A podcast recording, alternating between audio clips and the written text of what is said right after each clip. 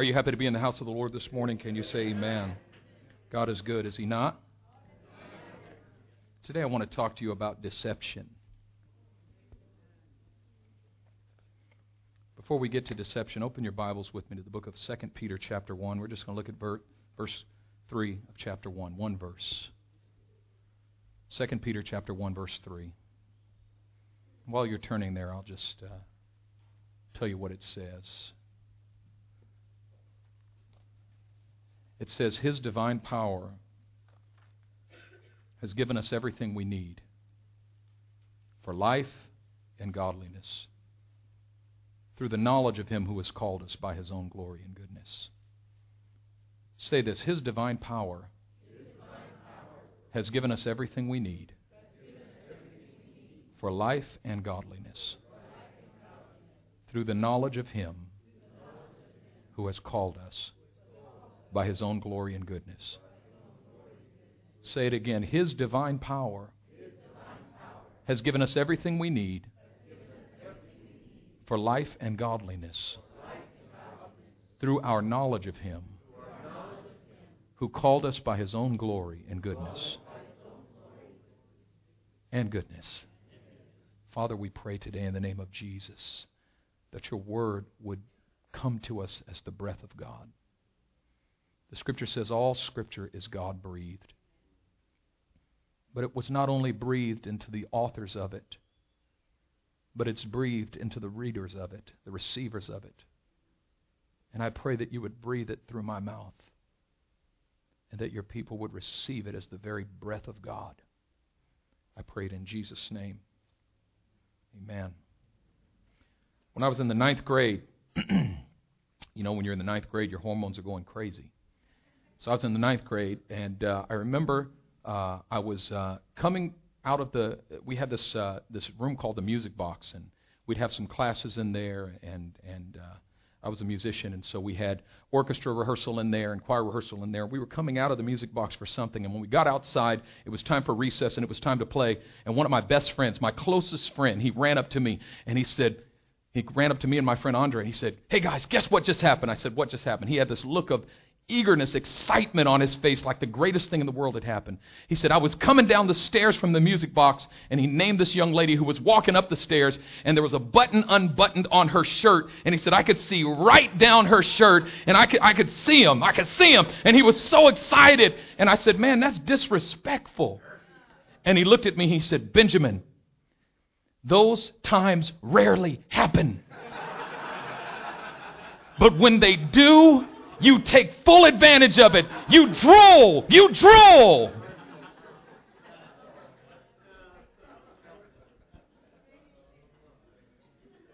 Years later, years later, as a pastor, I found myself glancing in the bosom direction of young ladies every chance I got. And, and, and I, I realized at a certain point that I had been doing it for years. And I, I mean, I would repent afterwards. Oh, Lord Jesus. Oh, Lord, forgive. Oh, Lord. And I was, why am I doing this? Okay, I've been sanctified. I've been saved. I've been filled with the Holy Spirit. I'm a preacher of the gospel, but I, I, I have to discipline myself. Keep your eyes above the neck. And I prayed and prayed and said, God, why am I doing this? And all of a sudden, the Lord took me back to that moment in the ninth grade and said, he indoctrinated you. He deceived you. Satan, through this man, deceived you into thinking you wanted that. You had no inclination for that. You had no desire for that. You had no idea that you needed that or that you wanted that until this man preached this gospel to you. And you received it and believed it, and because you believed that lie, that deception took hold of your heart.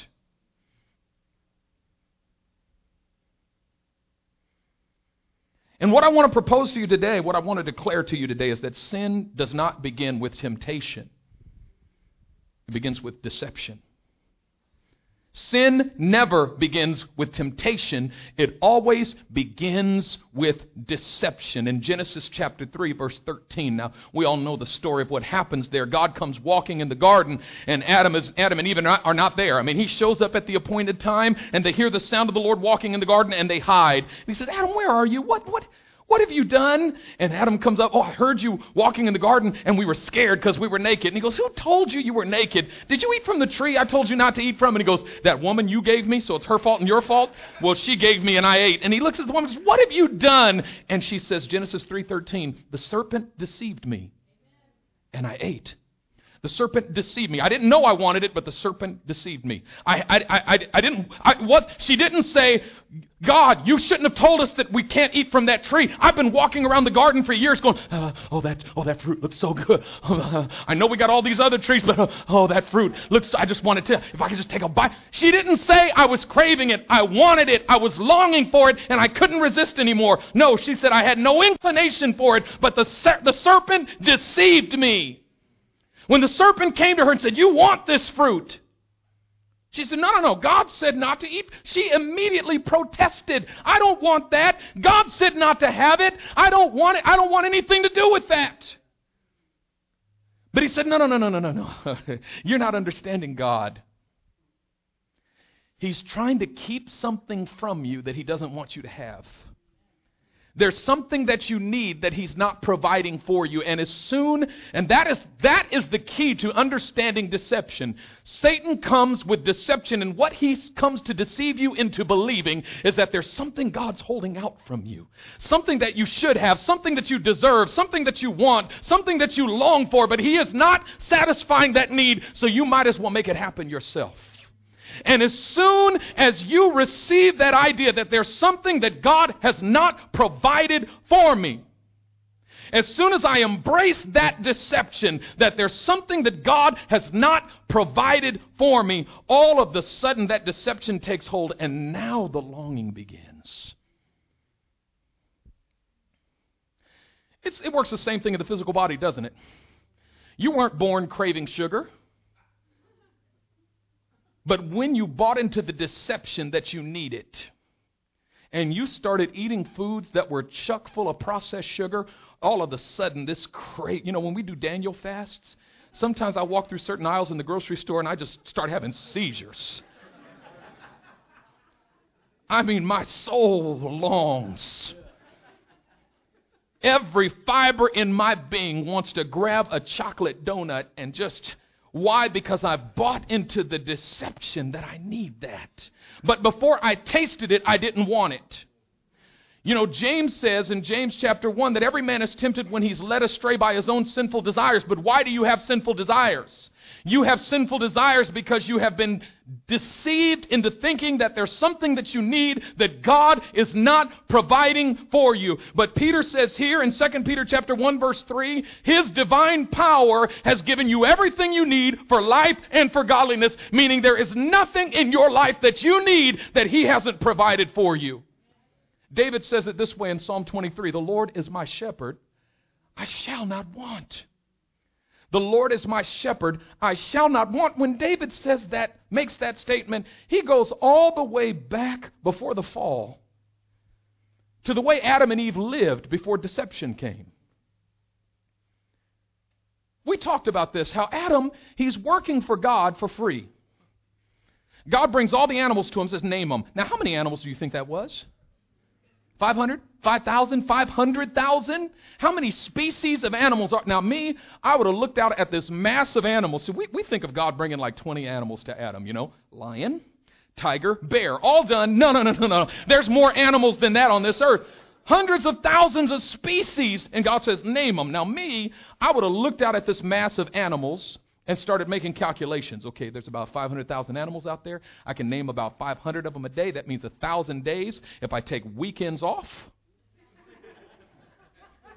it'll take me about four to five years to finish naming all these animals. And that's if I don't take breaks. Okay, God, look, um, it's going to take me about five years. I got some plans. I got some things I want to accomplish in life. What do I get for this? How much are you going to pay me? I was thinking about 60,000 a year. What do you think? That sound good to you, Lord? And and uh, you know, I mean, I, I, I'm going to need some stuff. I mean, what are you going to?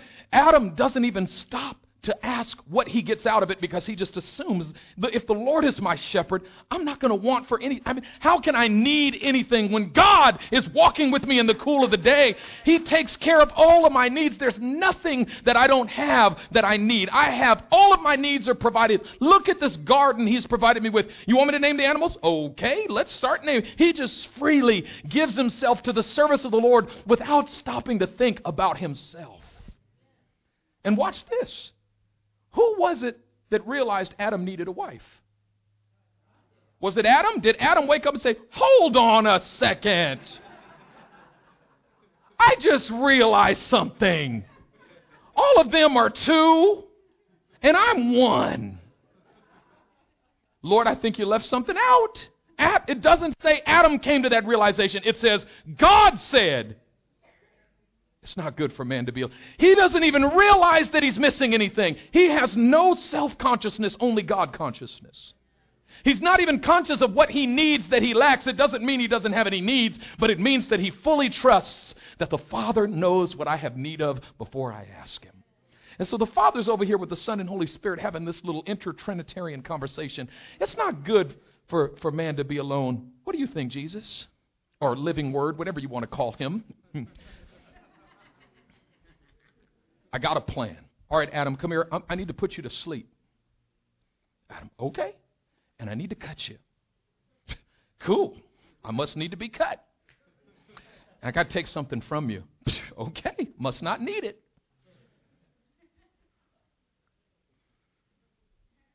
And when Adam comes out of that coma and sees this woman that was created for him, he goes, Wow, I didn't even know what I was missing. God, you are awesome. You are providing for my needs without me even knowing that I need something.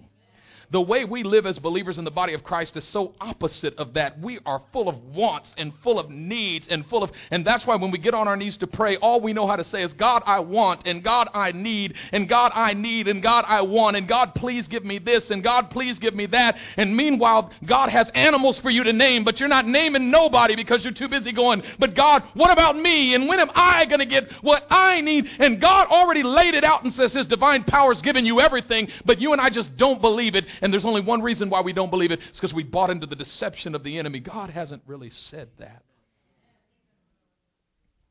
God hasn't really provided for all of your needs. You still need some stuff. You still want some stuff. You still need some stuff. And that's why when we talk about riding the sin cycle, what gets you off the sin cycle is not suppression. The only thing we know how to do is suppress the desire. You know, we talk about, you know, okay, well, I've got to fight this temptation and I'm going to fight it for the rest of my life because I know I'm going to be tempted and, and I'm going to want it and I'm going to want it and I'm going to want it and I'm going to fight it, but I'm going to fight it because I know I'm just going to want it for the rest of my life and that's not biblical at all.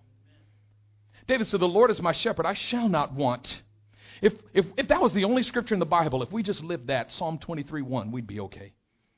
The Lord is my shepherd. I shall not want, meaning I'm not being driven by desire. I'm being driven by the presence of the Lord. The center of my life is not what I need. All I've needed, His hand has provided. He's faithful. That's what His faithfulness means. You know, Hebrews chapter 4, I believe it's verse 14. Where is it? Somewhere here in my notes. Yeah, Hebrews 4:15, off by one. It says we don't have a high priest that can't sympathize with our needs, but we have one who was tempted in every way such as we, yet without sin. That hit me last night in a way it never hit me before. You know why he was tempted in every way such as we, yet without sin? Because the temptation was powerless against him because he was never deceived. Temptation without deception is utterly powerless. He was never deceived into thinking he wanted it or needed it. He didn't have a friend on the playground saying, You need this. When you get this opportunity, brother, you take it. You drool. There, there was no deception. He, at another point, he said, The prince of this world's coming, but he has nothing in me. You know what he meant? He's got no deception in me. Satan only has one tool, only has one weapon deception. That's why he's called the father of lies. When he lies, he speaks his native language. If he tells you you need it, it's a lie. If you believe it, you're in bondage. Deception brings you into bondage. And what does it bring you into bondage to? It brings you into bondage to the desire to sin. And that's why James says every man is tempted when he's led astray by his own sinful desires. Jesus was tempted, but not in the same way we're tempted because he had no sinful desires. And he had no sinful desires because he was never deceived. Why? Because he said, I am the way, the truth, and the life. The opposite of deception is truth. And Jesus said, I am the truth. And you can't deceive the truth. Jesus says, I'm the embodiment of the truth. I am undeceivable. You can't deceive me. I am immune to Satan's deception. The prince of this world can come, but he's got nothing in me because I've never been deceived and I never will be deceived. And then Jesus says to his disciples in John 16, He says, Don't worry, I'm going to leave. I'm going to the Father, but I won't leave you orphans.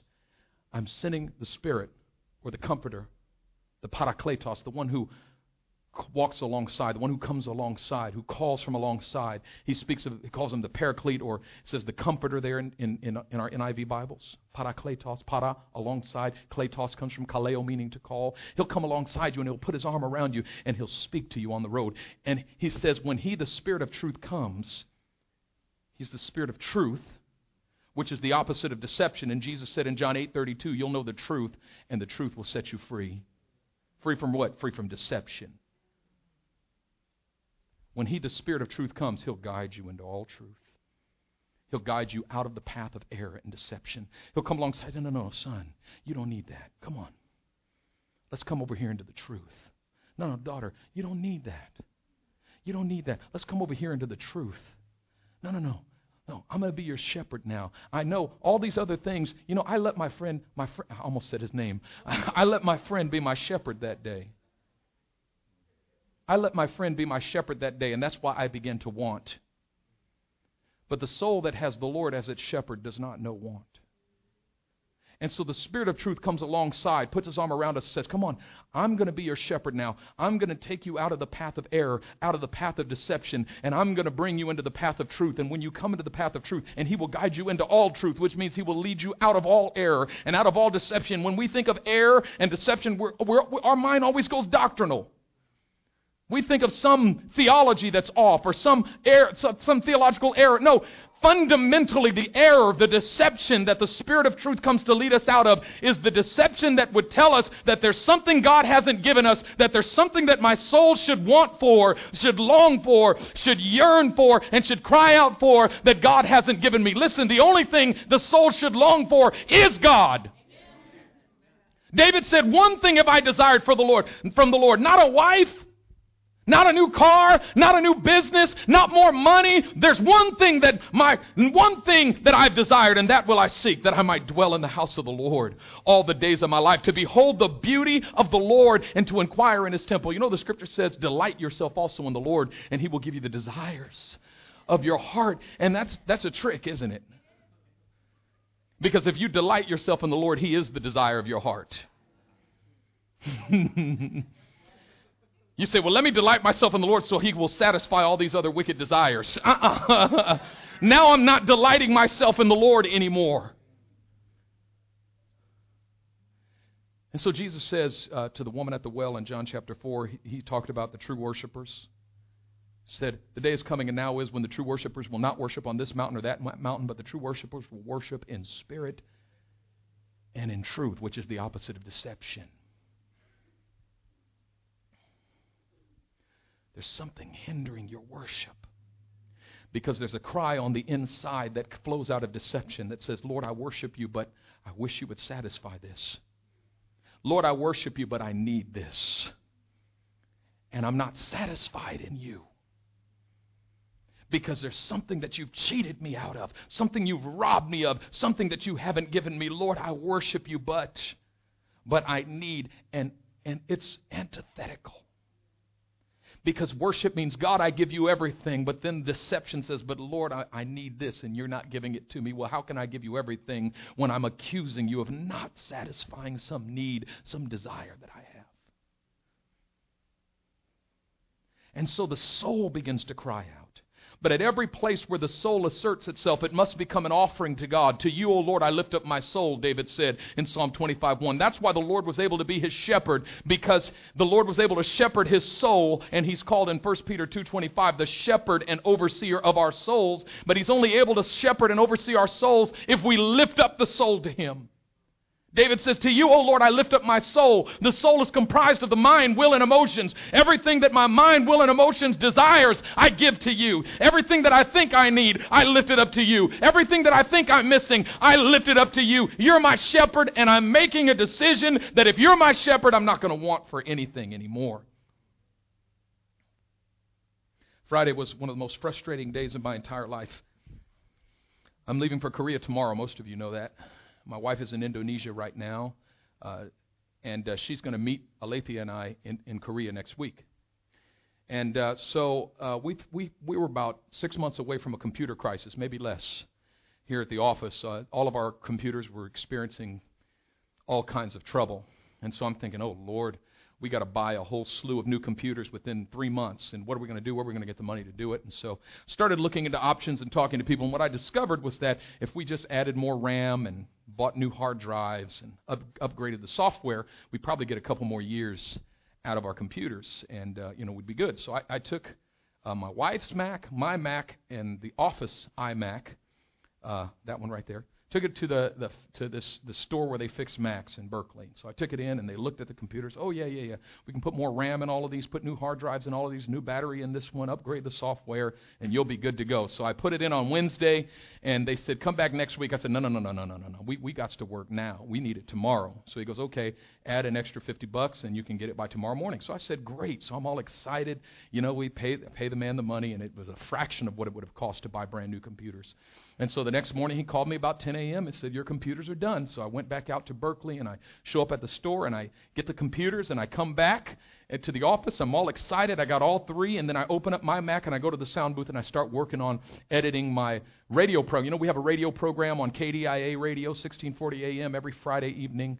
Uh, from 8:15 to 8:30 p.m., we play a little 15-minute clip of a message that we give here at the church, and uh, it's it's part of a program called Issues After Dark and uh, they have a listenership of more than 3 million people worldwide. So it's, it's a wonderful opportunity, right? Wonderful opportunity. Praise God. So uh, I come back and I was working on it, and it's typically about a two hour job once a week. So I'm editing it down, and, and, uh, and I spent about two hours and 15 minutes, and I came to the end of it, and all of a sudden my, my computer froze and then crashed. And I lost all of it. So I called those people at the, the store that just fixed my computer. I said, Listen, listen, listen, listen look, uh, this ain't right.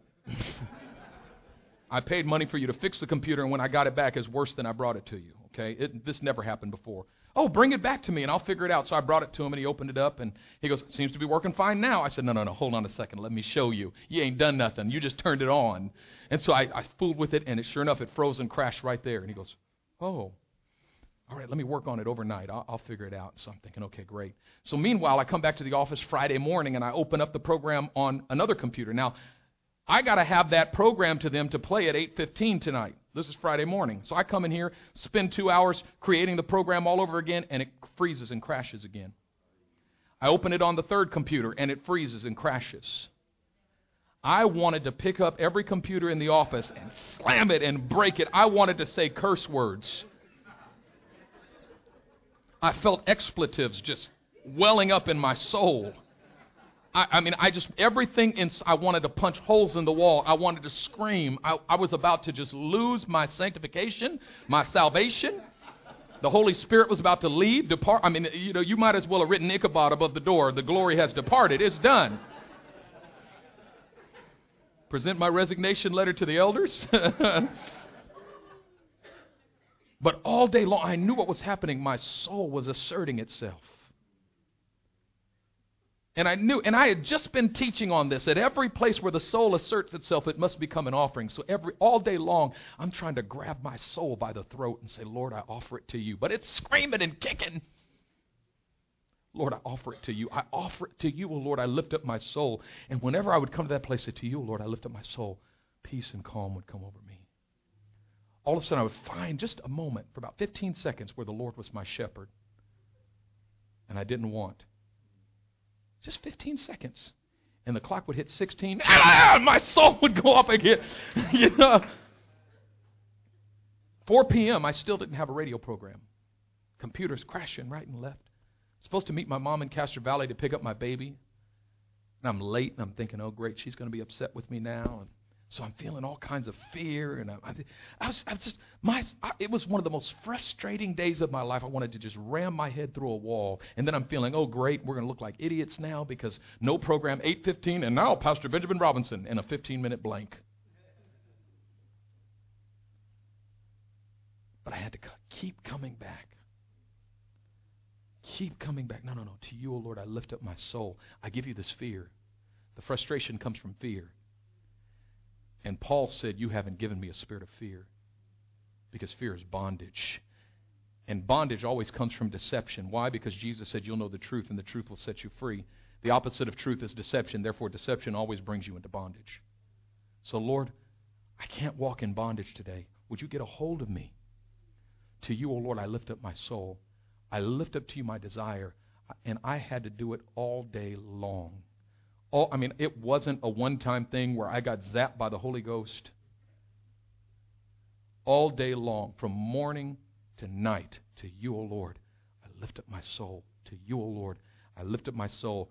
And finally, I was able to borrow somebody else's computer and finish the program by about 5 p.m. Just in time. Just in time. But I saw the plan of the deceiver. Because had I simply allowed the soul to assert itself, I would have been in big trouble come 10 o'clock that night. If I allow my soul to continually assert itself and cry out in frustration and anger, it's an accusation against God. God, there's something I need that you're not doing for me. There's something I desire. There's, there's something, there's an obstacle in my way that you won't move. It comes from fear, and fear always comes from unbelief, and unbelief is an accusation against God. And what I'm learning how to do is simply to trust. I'm going to keep walking on this road, and I'm going to trust that you're my shepherd. And I don't want for anything. 1 Corinthians chapter 13 verse 6 says that love rejoices with the truth. Love rejoices with the truth. It says it does not rejoice in what is evil, but it rejoices with the truth. What is the truth? The truth is that He's given you everything you need for life and godliness. When you walk in love, you begin to rejoice with that truth. Are you rejoicing in the truth, or are you, are you crying out in frustration in the lie? The lie says there's something that God is not giving me, something that I need. My soul is wanting, and it, it's and I know when I'm walking in deception because I stop rejoicing with the truth. That you know when Paul said rejoice in the Lord always, there's only one way to rejoice in the Lord always, and that's to walk in the truth. Because when I walk in the truth that the Lord is my shepherd, as Jesus said in Matthew chapter 6, he said, Fear not, little flock, for the Father knows what you have need before you ask him. He said in another place, Do not worry, saying, What shall we eat? Isn't that the greatest, the most prominent sin in the body of Christ? Is worry. When Jesus said, Do not worry, we like to take that as a suggestion. And I suggest that you don't worry. It's not the best for you. No, no, no. It's a command. Do not worry. It's the same as if he would have said, Thou shalt not commit adultery. He's saying, Do not worry. And it's a prohibitory subjunctive, it's emphatic future negation. Don't you even think about worrying. Ever. We got more warriors in the body of Christ than we do fornicators. We got more warriors than liars in the body of Christ. It's the most prominent sin in the body of Christ, and it always starts with the question Will God really provide for my needs? Can I really trust Him? Or do I have to take matters into my own hands? And it always, always, always comes from deception.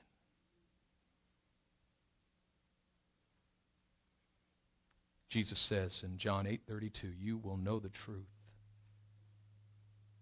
and the truth will set you free.